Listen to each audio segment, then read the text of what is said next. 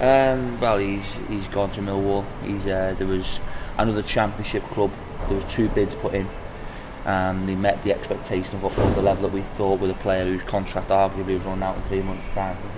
Um, and it was Sean had a decision to make, and him and his agent went and visited the two or conference call with the two. Um, and from that conference call, felt most comfortable with the Millwall one.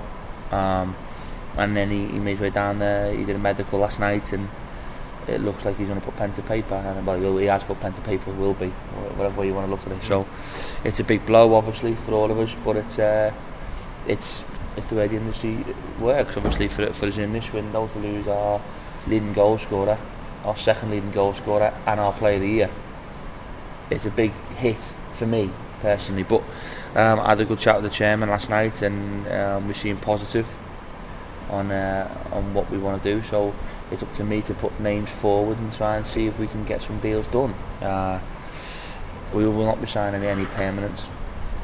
Um, so it'll be loans from yet to the end of the season. Yeah, I've been working hard all the way through it, but in this window, it's it's just not possible to, to get some of the deals done because we just can't afford to get the ones we want. Um, so it's uh, it's it's a difficult one at the moment, but I'm still positive on it. Uh, I'm taking all the staff up to Carlisle today. Um, and at seven o'clock tonight, we've got a meeting with uh, Andy Cullen's coming, uh, and the recruitment of people are coming.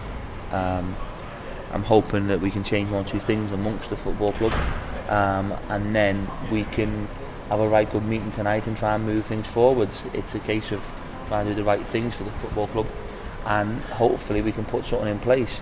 I want to, I want to, I want to build a team, and every at time that needs to build a team. I lost my leading goal scorer, Sam Baldock, for the year.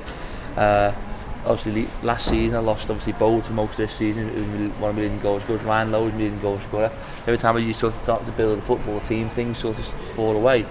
Um, so I want to do one or two things to try and get as many opportunities as possible. The chairman's been very supportive of where we want to go.